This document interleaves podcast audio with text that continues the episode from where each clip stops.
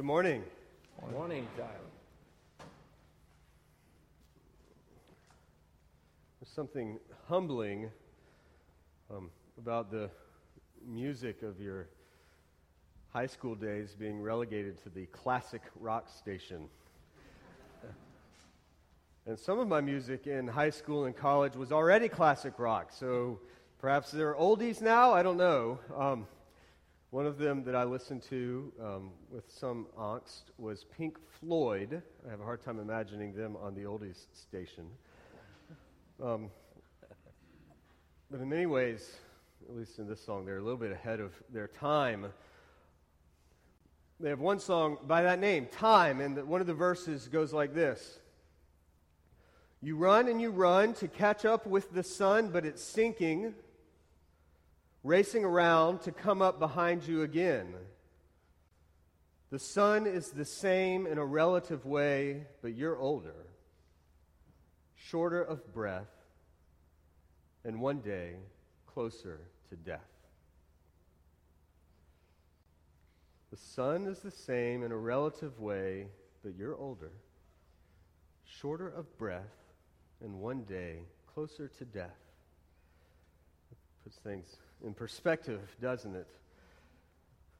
And I might suggest to you, although I'm not sure, um, that the author of these lyrics was probably, or at least knew of, the book of Ecclesiastes. Um, they wouldn't be the only musician to have heard this book. I think the Byrds sing a song to every season, turn, turn, but that's a few chapters away, and we'll get to that in a couple of weeks. But think about those words about, about the sun and chasing the sun, and the sun stays the same, and yet we get older and shorter of breath and closer to death. Does that not sound like our reading this morning? Generations come and generations go, but the earth remains forever. The sun rises and the sun sets and hurries back to where it rises. The wind blows to the south and turns to the north. Round and round it goes, ever returning on its course. I love this one.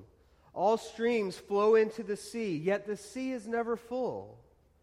To the place where the streams come from, there they return again. There is no remembrance of men of old, and even those who are yet to come will not be remembered by those who follow. The conclusion meaningless, meaningless, utterly meaningless, everything is meaningless. And this is the book we'll be preaching on for the next six or seven weeks. Get excited. I'm guessing there's a good chance that you're asking um, one or both of these questions. Who on earth would want to do a seven week sermon series on the meaninglessness of life? And the second question is probably this Why is this book even in the Bible? Why did the Holy Spirit allow the compilers of Scripture to put this book in here? What does it have to do with anything? Is that not the Christian message that life actually does have meaning, that God loves us and cares for us and numbered the hairs on our heads? Why is it even here? I hope we can begin to, to grasp the reasons for these questions this morning. Why would we preach on it, and why is it even in Scripture? Um, and I think when we dig into Ecclesiastes a little bit, we'll realize that there's more there. There's more than just the surface understanding of vanity, vanity, all is vanity. There are clues in the book that point us to something greater, something um, beyond what we can see, something from without that might actually be penetrating this world. And so this morning I want to um, introduce our sermon series. We're going to look at, at, some of these features of Ecclesiastes. We're going to do something that scholars called exegesis, which means we're going to read Scripture and decide what it means um, and see how it points us to Jesus Christ. And so I ask that you, you engage in that. It's actually, it's actually quite fun. And we're going to set this book in a context that encourages us to look for something more something greater, something that we can't see, something that we can't experience with our senses. And so as we do that this morning, I tell you, it would really bless me if you pulled out your Bibles. I'm even I'm going to use the same Bibles you've got this morning. Um, you have NIV Bibles in your pews. They're red. Um, if you brought your own Bible, by all means, that works as well. But if you if you if you don't have one, as as most Anglicans don't um, have them in church at least, uh, they're in the pew. You're on page 472, by the way. Um, Ecclesiastes is buried between Proverbs and Song of Solomon, two great books um, on their own accord, but Ecclesiastes is there right in the middle, and there's a reason for that, and we'll talk about that in a second. 472. And if you were paying attention this morning, you notice in our readings that we read the first half of chapter 1, which is the first chapter in the book, and the last half of chapter 12. And the reason for that is there are actually two speakers in this book. There is a narrator that introduces and closes the book, and in the middle, there's another voice, the voice of the teacher, or some translations call him the preacher.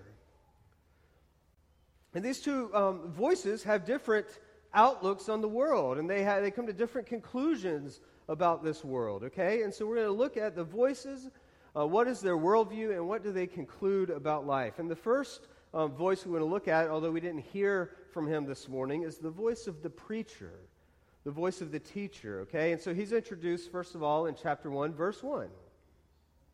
The narrator is summing up um, his teachings, and he introduces them as, as such.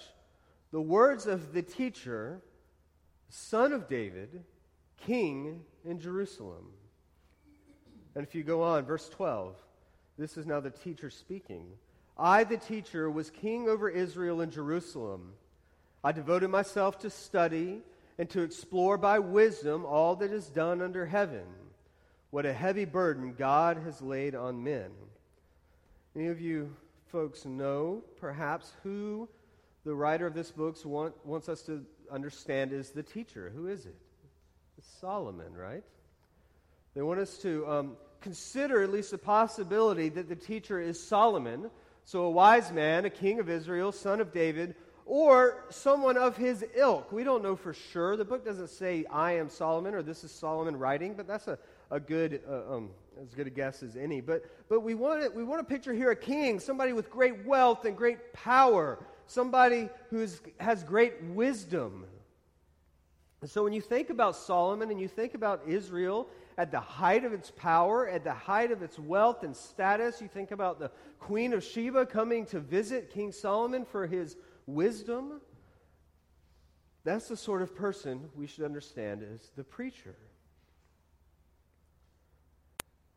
And he decides from chapter 1, verse 12, all the way through chapter 12, verse 7, that he is going to explore everything under the sun to find meaning and purpose.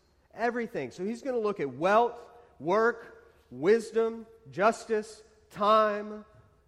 And in the process, he's going to consider the opposite of all of those um, poverty, laziness, injustice, foolishness, um, whatever the opposite of time is. He looked at that as well.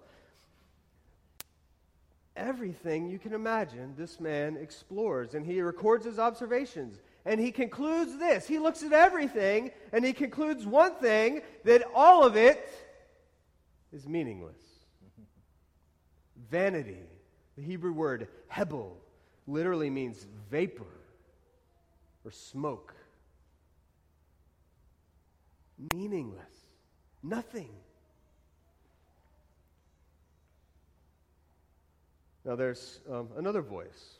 Um, Scholars call it the frame narrator. We can just call him the narrator. Um, but the frame narrator, he, he, he, frames the story. And in a sense, he gives us a lens by which to understand what Solomon is talking about, or what the, what the preacher is talking about. And so, um, verse 1 1 through verse 1 11 is the narrator. And he introduces us to the teacher and he sums up his teachings. And then he speaks again at the end chapter 12, um, he starts at verse 9. Why don't you turn your Bibles there to 478? Again, we don't know exactly who this person is, but there is um, a, a hint in here. He says in verse 12, Be warned, my son, of anything hidden or anything in addition to them. Um, be warned, my son. And so, is this somebody who's trying to impart wisdom to his son or wisdom to um, somebody he's mentoring? We're not sure. But it's somebody who has taken the teachings of the teacher and he just says one thing in addition to them. Now, all has been heard.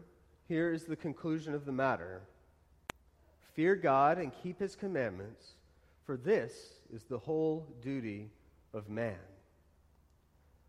So we have this narrator who has framed out what the teacher is saying. Now, what are the worldviews of these two different voices? And we're going to go through these quicker now. Um, the preacher, okay, he repeats time and time again. He says all is meaningless, all is vanity.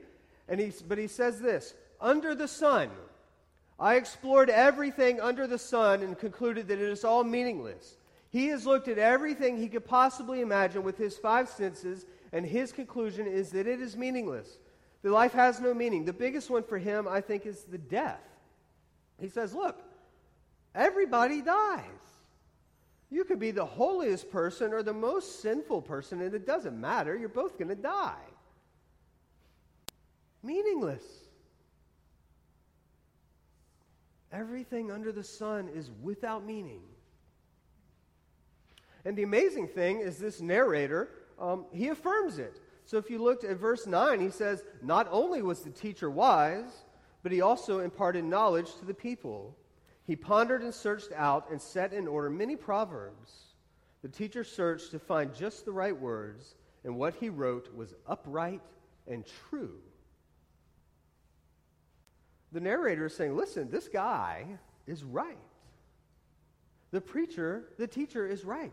Under the sun, if that is the limit of your vision, under the sun is vanity, meaningless. But our narrator has a, has a bigger worldview, does he not? Because he says, like we read earlier, now all has been heard. Here's the conclusion of the matter Fear God and keep his commandments. This is the whole duty of man. For God will bring every deed into judgment, including every hidden thing, whether it is good or evil. The narrator has a bigger vision. He sees God. Fear God. Keep his commandments. It can't, what you do isn't meaningless because it will be judged. It will be weighed and balanced and considered and tried and judged by God. There is meaning in your actions. There is meaning in this life. And one day you're going to find out what it means and what it has meant to God and what it means for you. There's a narrator in this, this book that has a bigger vision. He's looking beyond the sun, um, or to, to use the words of our title of the sermon series, he's looking above the sun and he sees something more. And so the preacher lives under the sun, looks under the sun, sees under the sun, and all he concludes is that life is vanity. It is meaningless. But the narrator looks above the sun and he sees God. And see sees a God who is just, who is righteous, and who will judge. Now, at that point, that doesn't actually sound like too much better news. so Okay, so either life is meaningless or there's a God who's going to judge all of us. Well, okay. But we shouldn't fear God's judgment. We should want a just God, a God who judges. That, that's a good thing, friends. What if God didn't judge sin? What if God said, well, you know, everybody can kind of do what they want. That's okay. They know what's true for them, and they can all have access to eternity and live with me in holiness and righteousness forever and be just the same as they are right now. Does anybody want to do this forever? Yes, there are glimpses of heaven in this world, but, but, but there's a lot of suffering. Nobody wants to do that forever. We want a God who's going to judge that, who says, no, suffering is wrong, evil is wrong, sin is wrong. I don't want that in my presence. I won't have it in my presence. And so a God who judges sin is that's a good thing. That's good news. And so we have a God who judges, and the reason his judgment is good news is because we have a Savior who forgives. As Christians, we know that God wasn't content to let us do the best we can. He came down from above the sun. He inhabited this earth. He lived among us. He walked among us. He died for us. And the God above the sun judged his life and raised him from the dead. And now, everyone who believes in Jesus Christ, who has received his forgiveness, we, we, we sit, we're, we're hidden in Christ. So when God looks at you and when God looks at me, he sees us hidden into his beloved Son, Jesus. And he destroys sin and he destroys death. And there's hope. And that's life. That's above the sun. You can't get that by looking at this world. You can't get that by listening to Pink Floyd. You've got to look for something more, something greater, for the God who has penetrated this earth and has loved it and will restore it. What an amazing thing. So, the conclusions then of these two voices the preacher, the teacher, says, Well, all is vanity, nothing has meaning. The narrator says, You're right. By your own constraints, by your own worldview, by looking under the sun, you will find nothing, nothing of any meaning. that is a true statement. There, there, you cannot say that life has meaning unless you consider something bigger and greater. And if you don't know something bigger and greater, I know that's depressing. I, I know that. That is a hard thing to hear. But I want to tell you there's hope. The narrator, he has hope. Does he envision hope as God would lay it out in the future with Jesus Christ? I don't think fully, but he knows that there's something that there, God is more than what we see on this earth. And so I want to um, leave you with sort of two take homes. As we head into this sermon series, just let me lay it out. In the next few weeks, we're going to look at Ecclesiastes topically. It is a very well, it'd be very redundant if we went through it um, verse by verse because he's always circling back and the themes are always coming back up. And so we're going we're gonna take the themes and we're going to look at Ecclesiastes. Um, does wealth, do, does our possessions, do they have any meaning? Is it all meaningless? Should we just pursue all that we can and then die? Um, does time have any meaning or are we just robots? Pawns in a game of chess? Does wisdom have any meaning? Does life have any meaning? We're going we're to look at all these things and we're going to conclude that under the sun, no, none of this has any meaning. But above the sun, when we know Jesus Christ, it's infused with meaning. Does your work have meaning? Well, I don't know. By the world's standards, you work to make money so you can pay for your kids' education so they can work and make money and pay for their kids' education. When does that stop? But when you consider it above the sun, your work is worship. What you do, what you offer day in and day out beyond this, you know, hour and 15 minutes on Sunday morning, you're worshiping God. You're breathing Him praise and glory and honor, and that's what you were made to do. God made you for that. Amen. There's meaning in that. And when you work in worship to God, people see that. People under the sun see that, and they say, what, where's your, why do you have so much joy in this, this, this boring job? And there you go. Your gospel presentation right there. Above the sun, what you do has meaning. We're going to look at that this next few weeks as we study Ecclesiastes. Okay, two things uh, um, you might take home with you, and then we'll be, we'll be done. It is my prayer that even this morning, but especially by the time we're finished, you will have a vision for life above the sun.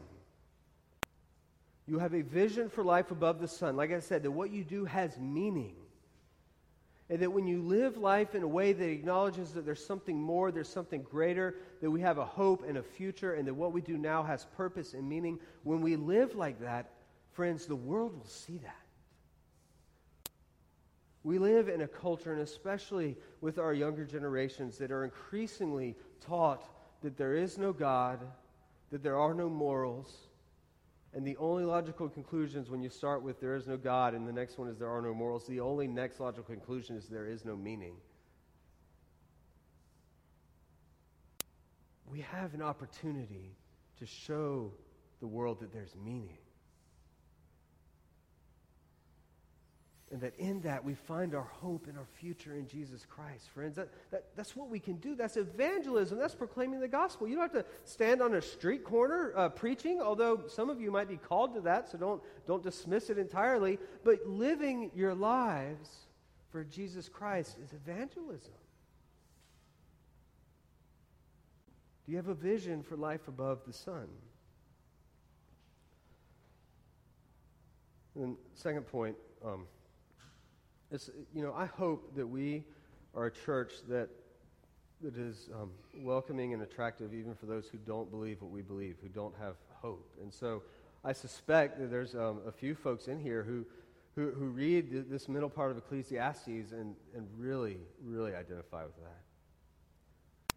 That there is no meaning, that there is no purpose. We eat, drink, and be merry, and tomorrow we die. That there's nothing new under the sun, and that life is hopeless. That's a very real worldview for a lot of people. And it's my prayer that you would come back. That even today, that something would be stirring in your heart that says, no, there's, there's something more. There's something that we, we can't see or that we can't grasp. There's something above the sun that gives me hope and meaning and purpose. Because, friend, there is. God loves you. God created you. He formed you in your mother's womb. He has numbered every single hair on your head. And He has died for you so that you might know His love, that you might know forgiveness, and that you might know hope. And so I pray that you would come back, that you would know this love of Jesus Christ, and you would be infused and filled with the power of the Holy